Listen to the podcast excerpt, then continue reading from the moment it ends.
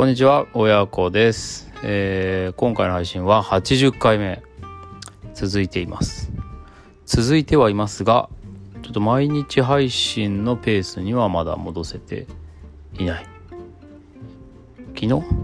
昨日サボっちゃいましたね。空いてたんですけどね、時間はあったんですけどね、で喋ることはもう常にいっぱいあるので、それ、喋ることがないから続いていないわけじゃないんですけど、なんとなくテンション的に続けられてない。まあ、毎日続けたから何なんだっていうのもあるんですけど、まあね、なんかこう、なんか一つぐらいはね、自分で継続できてますよっていうのがあると、まあなんか自分のこの、なんて言うんでしょうか、自信にもなるので、うん、まあちょっとまた毎日配信にペースを戻していきたいなと思ってはいるところです。えっと、今日はですね、あの、ちょっと朝から、なんとなくモヤモヤする情報に触れたので、まああんまり、あの、なんかこう、批判っていうかね、その世の中に、生じているその諸問題に対してあんまり批判をするようなことをわざわざ記録するのもなって思って、まあ、できる限り自分のね身の回りに起きて自分が確実に把握している事実だけで、えー配信するっていうのが一応自分の心がけではあるんですけどもちょっとねあまりにもモヤモヤしたのでちょっとせっかくだから記録しておこうと思います。もやもやの内容はですねちょっと今携帯で見てみるとえっ、とワーママハルさんというですねまあ多分かなりあの有名な人だと思うんですけど僕ねフォローしてないんですけどねなんか流れてきたんですよねツイッターでツイートされていた内容はですねその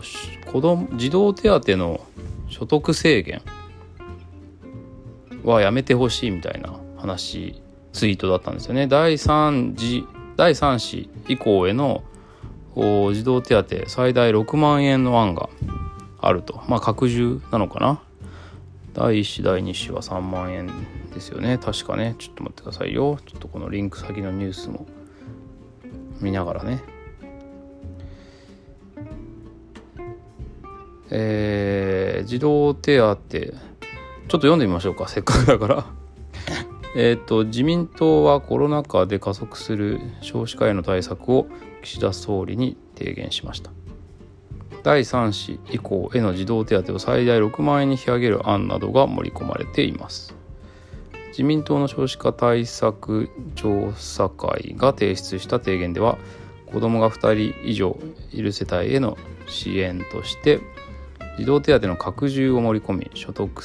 高所得世帯を除き第2子には月最大3万円第3子以降には月最大6万円の支給を検討すべきとしています。ゴニョゴニョみたいな。まあこの後ろも結構面白いんだよな。ゴニョゴニョの部分、えーまたコロナ禍で婚姻が減少しているとの推計に触れ早急に対策を取る必要があると指摘。AI を活用した出会いの機会の創出支援など。積極的な結婚支援策に取り組むべきとしています。提言を受け岸田総理は結婚の減少に手を打たなければいけないとの認識を示したということですという。まあこのちょっとねあのニュースソースが、まあえっと TBS ニュースデジデジタルって意味なのかな。なんかそれヤフーニュースのリンクがねそのワーママハルさんのツイートに貼ってあってまあ今それをちょっと読み上げ すいませんね。素人の 読み上げで聞き苦しかったと思いますけど読み上げてみました。このなんかこのタイトルがね第3子以降への児童手当最大6万円案も自民少子化対策を総理に提言っていうまあ、えータイトルに対して最後の方が あの AI を活用した出会いの機会の創出支援などとかっていうなんか最初と最後がこう全然違うっていうのがちょっと面白いですねこのニュースはね。岸田総理は結婚の減少に手を打たなければいけないとの認識を示したということですっていう。これを貼っつけてあの これを貼っつけて子育て関連の所得制限は分断を煽るだけなのでやめてほしいっていうツイートをするのもなんか面白いな今思うと。まあちょっとだからねあの僕が感じたのはねこの今コメントした部分ではもうはるさんのねえー、子育て関連の所得制限や分断を売るだけにはやめてほしいっていう言葉に対してうん？って思ったんですけども、まあ、ちょっとせっかくだからこれリンクをねあの概要欄のところに、えー、貼っておこうかなと思います。ちょっとリンクの貼り方が分かったらやっておきますね。うん。まあこのニュースの面白さはちょっと置いといて。そうなんですよ。子育て関連の所得制限は分断あるだけやめてほしいっていうのがどうもねなんだろう不思議というかモヤモヤしたんですよね。まああのー、もらえるものならねもらいたいですよ僕も。たあの何もせずにねあのそれこそあの餌を待つひな鳥のようにねあの巣で口をポカッと開けてればねあの何万円かをポイポイポイって入れてくれるならねそれはもらいたいけどもまあまあ多分きっとお金にはいろいろな事情がね税金でしょうから、うん、ある中でここを優先的にねそのお金をね優先的に僕はあのもらう立場かどうかっていうのはちょっとまあ僕は疑問を感じていてまあえっと多分所得制限が入ると多分世帯だと思うんでうちはあの共働きなのででまあ一応ね正社員で2人とも働いてるのでおそらくこの対象にはならないと思うんですが、まあ、いくらかちょっと調べてないので具体的には分かりませんけども、まあ、おそらく所得制限が入ると僕はこの、えー、第 3, 3人子供いますけどね、うん、このお金はもらえないと思います。けども分断って何なんだろうって思うんですよねまずもってね。うんまあ、このねワーママハルさんのことを僕あまり存じ上げないのでちょっと個別な批判はあまりするべきではないと思うんですがなんかねあのこの方もそうだしまあ今社会ではね、えー、なんかいろいろななんか主張するたびにねエビデンスがエビデンスがっていう人も多いしこのワーママハルさんもそういうことをね過去に発言っていうかツイートしてるっぽいんですけども子育て関連の所得制限によって分断が生まれてるってなんてそんなエビデンスはあるんでしょうかね。僕あんまり思い浮かばない。うん。でこれどちらかというと救済の役割があるんじゃああでもそんなことないのかな。まあ僕はもうあのこういう手当っていうのはねどちらかというと救済？その何て言うかな。3人子供生まれたらお金もらえるからね。あのー、どんどんやろうみたいな。どんどん子作りしようっていうそういうなんかこう何て言うんでしょうね。活性化策っていうよりはどちらかというとまあ経済的困窮によって子供を作ることを何て言うんだろう躊躇している家庭に対する救済策としての意味合いなのかなと思っているんですよね。うん、まあだから救済策はされねが救済すべき人に救済策が届けばそれで目的としては果たしてるんじゃないだろうかと。でまあそこの辺の所得制限の敷地とかをね、うん、正しくどう計算しているのかとかね、うん、なんかその辺を言及するならねまあ、分かると思うんですけどね、うん、子供を3人作るのにねその所得制限の敷地の引き方はちょっと厳しいんじゃないんですかと。まああと地域性地域によってねちょっと生活にかかるコストも違いますからね。そういうところにも含めてね言及されるんであればなるほどって思うんですけどうん。まあ、高所得者は累進課税ですでに再配分税の再配分？違うな富の再配分？何の意味だろう？再配分って書いてますけど。の役割を果たしていますっていうこともツイートされていて、うん、まあまあそれもそうかなと思うんですけどそれと子育て関連の所得制限は分断あるだけでやめてほしいっていうのはねちょっと僕の中ではピンとこないしちょっと深い何て言うんだろう。まあ例えばそのねワーママハルさんが言うようにこの分断があるとしてえーと、所得制限によってその給手当をもらえない人ともらえる人の分断が仮にあるとするならば僕はもらえない人側の分断されたもらえない人側の人間になってしまうんですけどそのそれをなんかさも代表しているかのようにですねこういう発信をされるのはちょっと気分が悪いなっていうのが今朝の出来事だったんですよね。もう一つね同じような感じのツイートでね公平が保てない条件子育て世代の分断を深めないでほしいとかって書いてるんですけどね意見があるなら自民党って河野太郎さんにね直接物申すかのように言ってるんですけどねどうなんでしょうかあまり賛同できませんねこの意見には。あの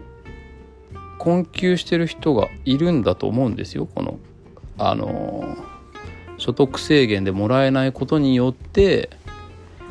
何かあの困窮が救われないっていう人はね確かにおそらくいるんだと思うんですけどもまあそしたらちょっとそこの辺の線の引き方とかねそういう話で言及すべきなのかなと思ったりしてしまいましたね。でね個人的にはこれ僕の肌感覚ですよこれまたエビデンスも何もないんですけど僕の肌感覚としてはあのちょっとねさっきの面白ニュースの後半の部分の方が僕は気になっていて婚姻が減少しているとかあと岸田総理は結婚の減少に手を打たなければいけないという、まあ、結婚という制度がうんぬんとかいう話になるとまた変な話になるんでそれは置いといてあの経済的にね困窮していることによって結婚に踏み切れないとかあ子供を作ることに踏み切れないっていう方はですねいっぱいいますね。僕の周りにも。僕は正社員なんですけど派遣社員で働いてる方とか、えー、なんだろう直接雇用の個人事業主の方とかいるんですあの会社の中に。でその方々にはこれはまあ僕の肌感覚ですけども肌感覚っていうか、まあ、実数ですけどあのうちの身の回りでは明らかに会社員より正社員よりそういった方々の方が結婚してないし子供がいない。でいたとしても1人とか。か子供のねその数とかも全然違う。これはもう僕の周りではまあ実際にそうです、はい、これは社会的社会全体で見てどうかは分かりませんけども。うん。なのでね僕はどっちかっていうと3万円あ3人子供作る人のに対して「いやよくやった。ここ児童手当あげるよ。所得無制限であげるよあげるよ」っていうお年玉的なね。そういうものよりもあの今の若者世代そのとかにどうにかしてそういう経済的不安によって将来を描けないっていう人たちに対して何かしてあげるっていうことの方が優先度が高いんじゃないんでしょうかねというふうに思っていて。何かそういう発信とかそういうなんだろう政策提言とかをしてる人いないかなと思ってちょっと探してみようかなと思った次第です。そういう人をですね応援したいと。賛同し応援したいという気持ちになった今朝でした。えらい長く喋っちゃいましたけども。うんまあこんなもんか。ですね。はい。なので、えー、ちょっとこの件に関しては賛同できないしまあえー、まあ、そもそも分断ってどどうなんでしょうね。もらえる人は別に分断されする意向はないわけでしょうからね。きっともらえない人があいつらもらいやがってとかって思ってんのかな。ちょっと少なくとも僕はそういう思想ありませんよと、うん、もらえるべき人に受け取ってもらって。まあ限りあるね。きっと予算でなんかやるんでしょうからね、えーまあ、例えばね全員に配るから全員5,000円になりますとか。あその辺のねあの差額もちょっとまあ知りたいは知りたいですね。全員にあげるなら5,000円になっちゃうけど所得制限を設けると 6, 6万円あげられますよとかだったら、まあ、それはもう必要な人に6万円もらってもらった方がいいなと個人的にはね。ね、細かい話するとなんかどっか敷地があって微妙な人は逆転しちゃったりとかはまあ確かにありえると思うんですけどそこはいいんじゃない？うん。あとねそうそう細かい話すると所得がある人がもらえないっていうことはうん。所得はあるわけですね。その収入がすでにあるのでそのまあ家庭から見たらまあ納税っていうのはまあ支出になるわけじゃないですか。まああの国民の義務でありますけども、うん、だからそこをね正当に節税するとかねいろいろあの方法はあるので少なくともお金が一回ね入ってくる人なんであればそこはねやりようによって多分そのぐらいの数万円ぐらいの差額はね埋められると思うんですよね。しっかりいろんな、えー、制度を使ったりとかですね、うん、自分で頭と手を動かせば。でも少なくとも所得がもともとない人にとっては、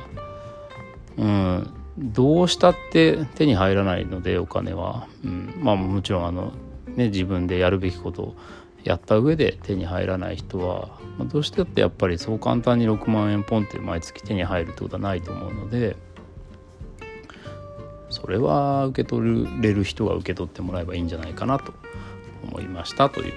もうずっと同じ話を繰り返してるんでちょっとこの辺で終わりにしたいと思います。これに関してはまああの何か批判意見とかですね僕に対して僕の考え方に対してねあんた間違ってますよとかっていうのも是非とも教えていただきたいと思うので、えー、何かまあこんな 批判的な意見を言う人は多分この最後まで聞いてないと思いますけどももしそういう既得な方がいらっしゃったらですねコメントいただければと思います明日からはなんとか毎日配信のペースに戻していきたいという心意気のもと明日もお楽しみに。